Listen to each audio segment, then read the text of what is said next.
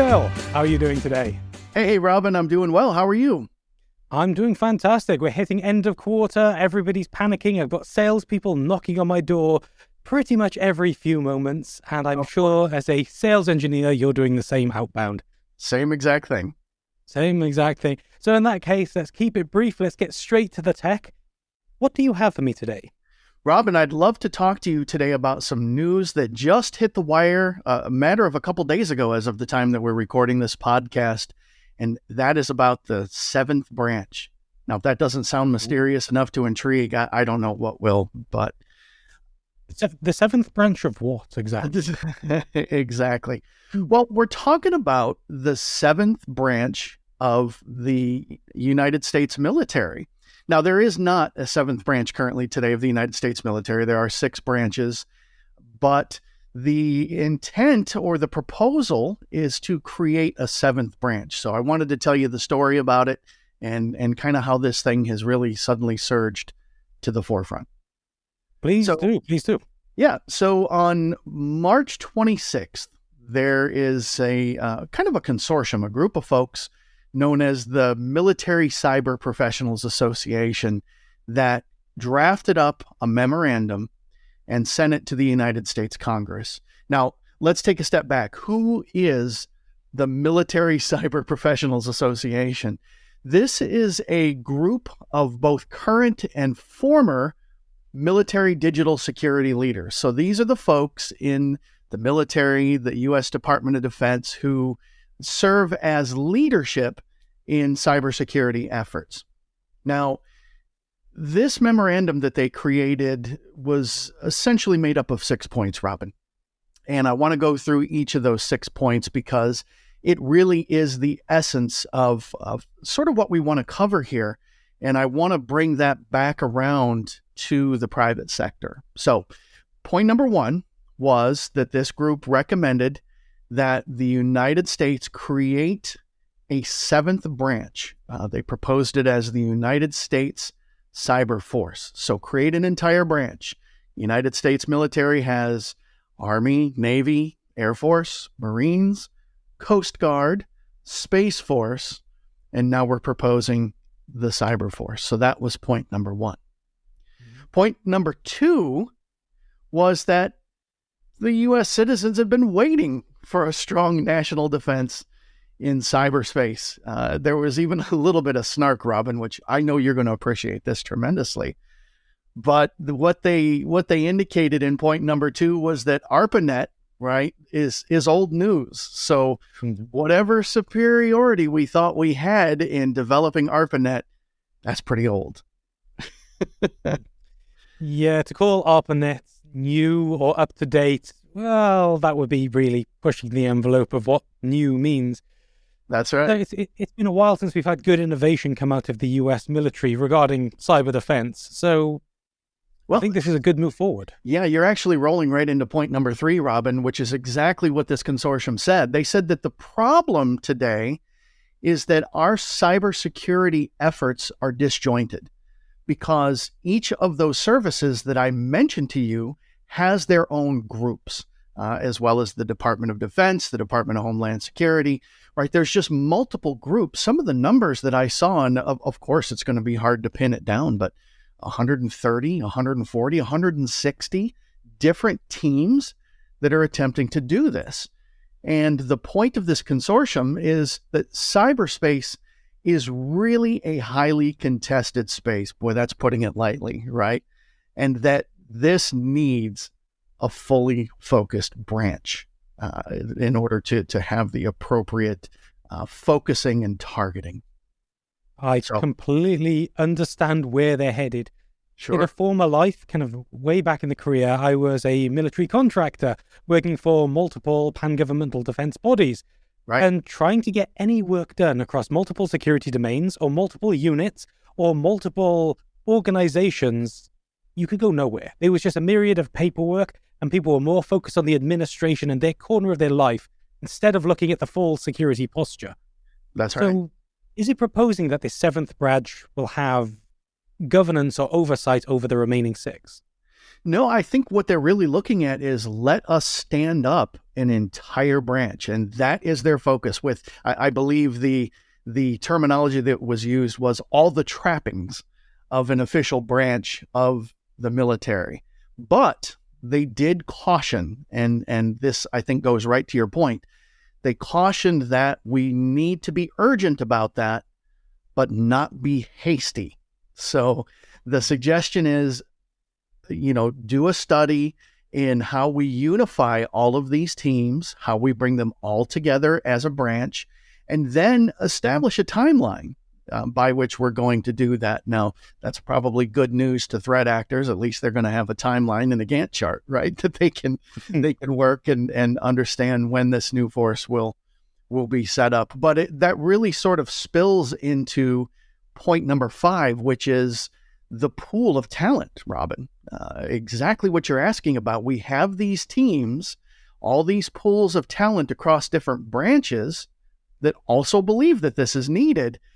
But each of those smaller organizations has been very uh, custom in in the types of talent that they have brought on board. And the thought process here is that with that pool of people that we have, if we centralize this into a branch, then the military can really base the the the the hiring of that talent, hiring if you will, upon the the the vision and the mission that is basically set from the highest level and uh, and then and then bring it out that way.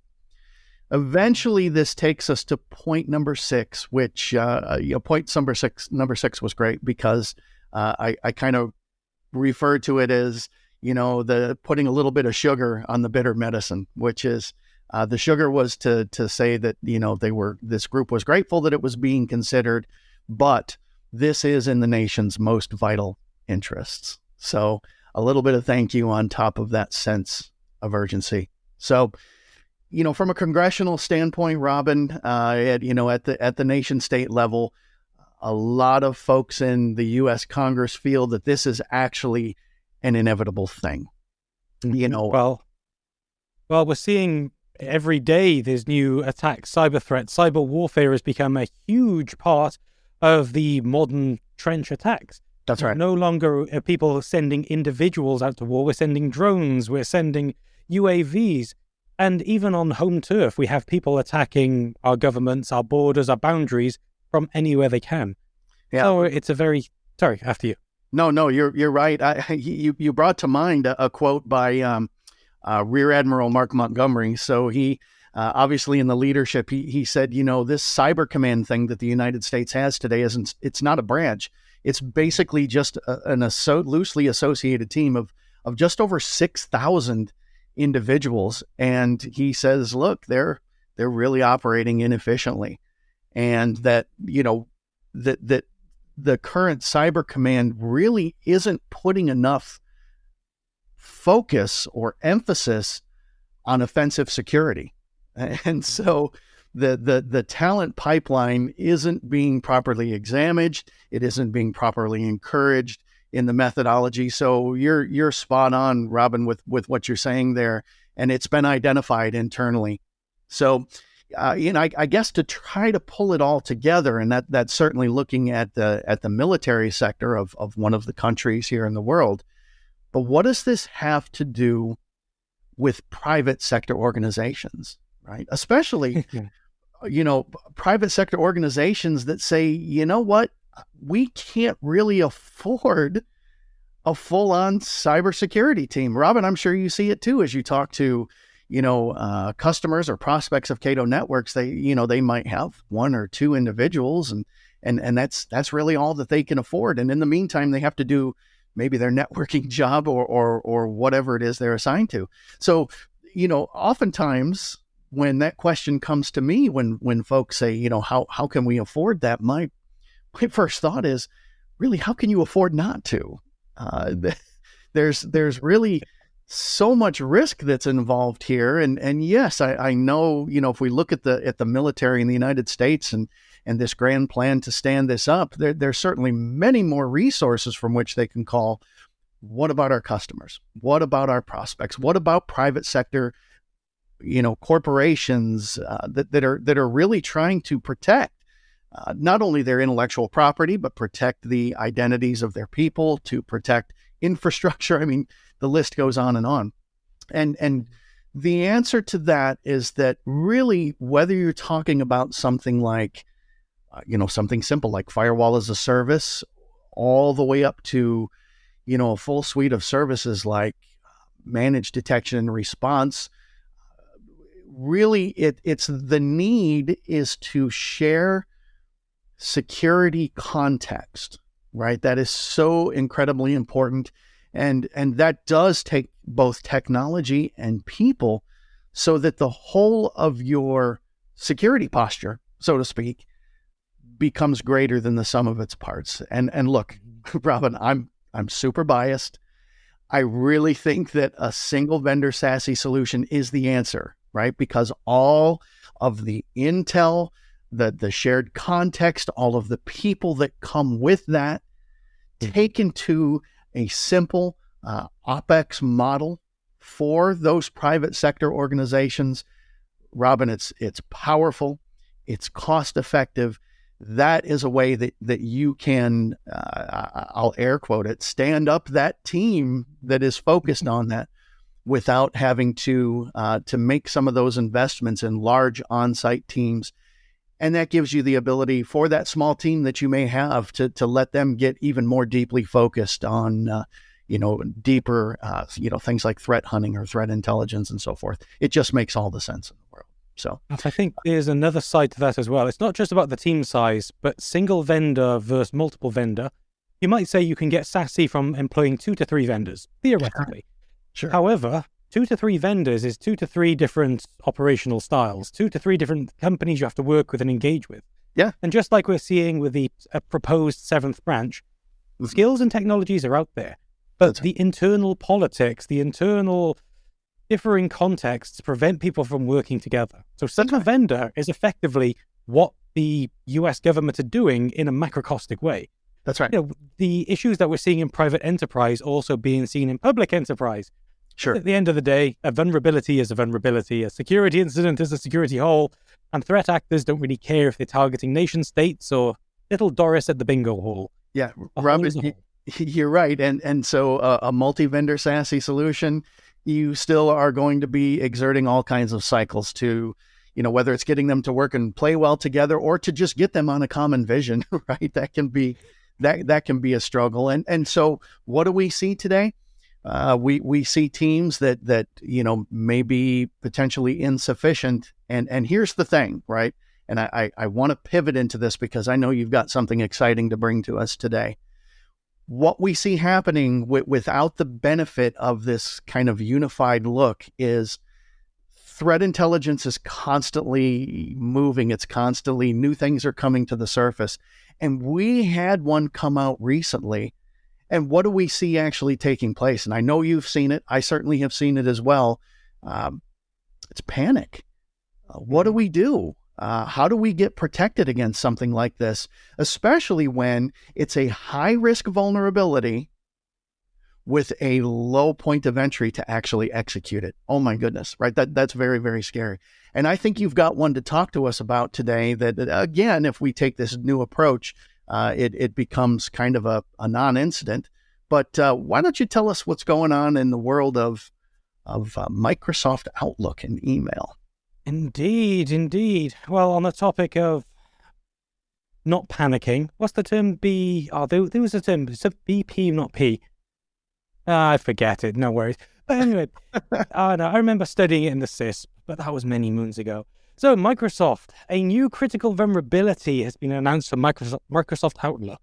Now, if you want to look it up, it's CVE 2023 23397. Oh, really catchy. I don't think it's been given a logo yet. I don't think it's been given a buzzword like shell shock or heartbleed.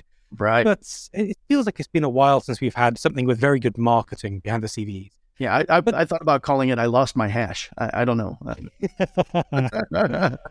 hash. Well, hash loss. I know that's legal in some countries or some states of the US, but yeah, maybe point. Colorado. Right. Now, this Outlook CVE is a little bit scary. It's a little bit scary um, because it's a no touch, zero execution vulnerability. That's no right. user involvement is required. and without touching anything, you could be prone or victim to the attack. Now, in short, a user will receive a malicious calendar invite into their inbox, and the attacker can then access your Active Directory credentials. That's very high level. Now, this is effectively an EOP, an escalation of privilege vulnerability. It is very low complexity to, impl- uh, to abuse, and Microsoft have released a patch. But, and this is the big but, you've got to install the patch. You've got to protect yourself. You're going to have to take active steps to mitigate this vulnerability. Now, our Cato research teams, we looked at the CV when it was available. We looked at all of the the problems that it might be indicating with, and yes, we do protect. So first of all, we protect against this. We do it.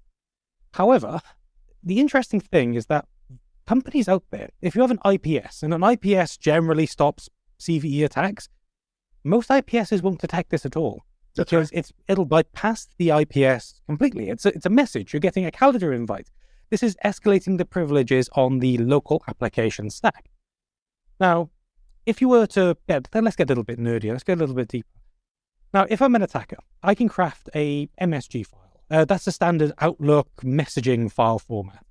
Now, I can send yourself the MSG file through an SMB, through a server message block, and before you know it, your machine has opened the, the calendar invite, you opened, opened the message, and it's hooked into the uh, the Play Remote Sound API endpoint. So you know every time you get an Outlook email, you get that little ding ding ding ding ding ding. Yep. That's the attack vector. There's an issue, a privilege escalation based around that sound. Now, this generally only happens if you use NTLM and you're using a UNC, a Universal Naming Convention, to get there. And right. there's lots of great documentation out by Microsoft. But this is something that gets very, very scary. This is an attack where most IPS vendors can be completely mitigated. This is not an attack that comes through user, or sorry, individual engineering. This is not an attack that comes from your users being miseducated and going somewhere and giving away their credentials. This could exist by somebody just sending you a meeting invite, a calendar invite. Question, Bill. Do you allow anybody in the world to send you calendar invites, or do you have an access control list enabled?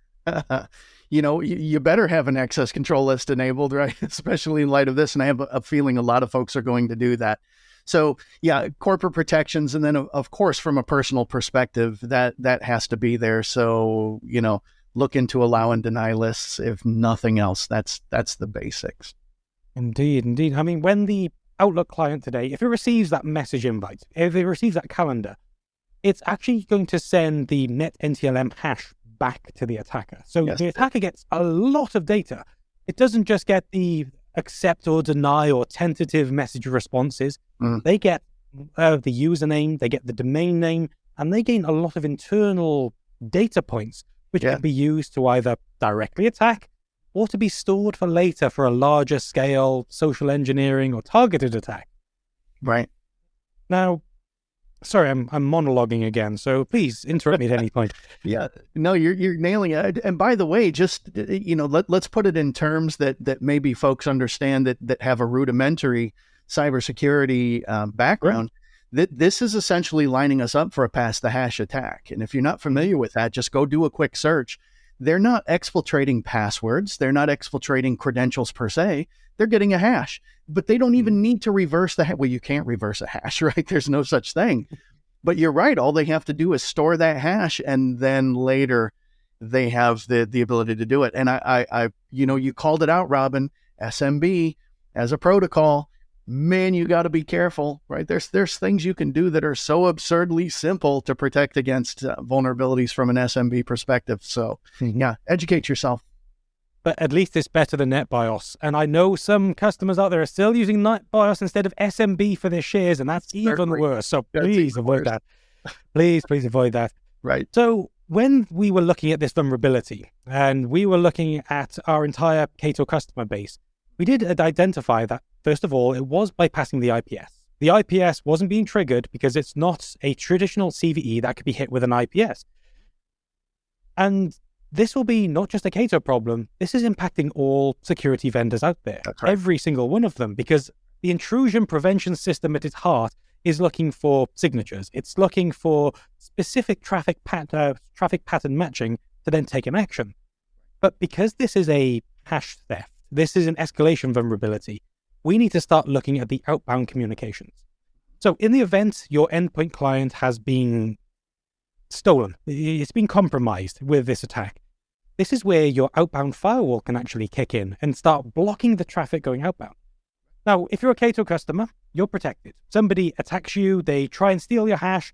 We identify the source, the destination, the domains, the reputation, and we can actively block this right now. And don't worry, we are still looking to see if there's a definitive IPS signature we can add to have an extra layer.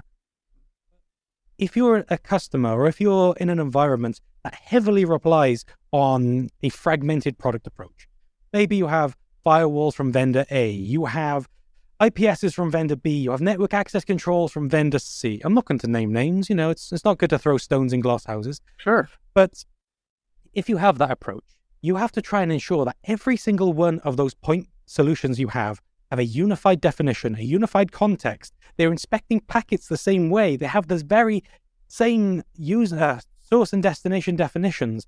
And you have to verify that data being passed from point A to point B have a full context information. Right. Now, for 99% of the vendors out there, you are not going to have full definition. Heck, if, if you've ever done network monitoring and you're trying to look at, I don't know, net flow data versus SNMP data, oh, it's the same data but you have different granularities, you have different sample rates, you have different bucket sizes, you have different packet sizes.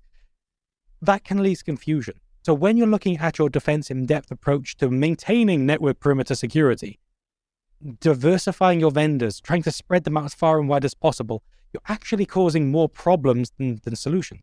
Certainly can. With a un- yeah, with a unified approach like Cato and you know other vendors out there, but I am biased. Let's say Cato. With a unified approach like Cato, we are looking at every stage of the attack lifecycle to ensure that data cannot be stolen. So if somebody used this Outlook vulnerability, they got into your machine, they tried stealing the hash, we would block you. We would lock you down. We would generate events. We would show compromised data. So not only do we prevent the attack, we can show the administrators exactly who was compromised, when they were compromised, and actions taken, so you can do remediation steps to verify all Outlook clients are updated. That's right. Yes. What, what's what's the term you used earlier with with all the sprinkles? Was that the one? I don't all, know. all the bells, and, all the bells and knobs, all the whistles, with the sprinkles. I love it. all the sprinkles. Ah, I forget it. Yes, yes. But hey, that's how we're protecting it. So this Outlook vulnerability is still pretty damn scary because out Sure. there there's hundreds of thousands of individual devices that will be vulnerable. There's individual huge amount of corporations, and even though the attack rate of this vulnerability still might be quite low, if you don't patch, if you don't protect now, this CVE might fade into obscurity, but you could be attacked next year. You could be attacked in six months, in 19 months. That's As right. the industry is always focused on the shiny, lovely new stuff, and we often forget things of the past. Log4j's out there still making problems. Huge. Heartbleed's out there still making problems. That's right. And this Outlook CVE is going to cause lots of pains for lots of other people. Unless you're a Cato customer, we're already protecting.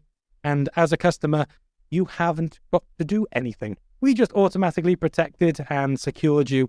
So you don't have to worry about this vulnerability. That's right. Because we have the team, right? We have the team. And that's the key. We we have the team. You don't have to build it. Mm-hmm. But, you know, we have built it. And what was the quote? If you build it, they will come. We have built it. Come, come join Cato. Come join the There you SASE go. platform. That's the way forward. Absolutely. Okay, well, thank you for your time today, Bill. And Yeah, apologies thanks for that, Robin. listening to my monologue. You know, Uh, always a pleasure. you to real. okay, until next time, stay safe out there. Bye bye.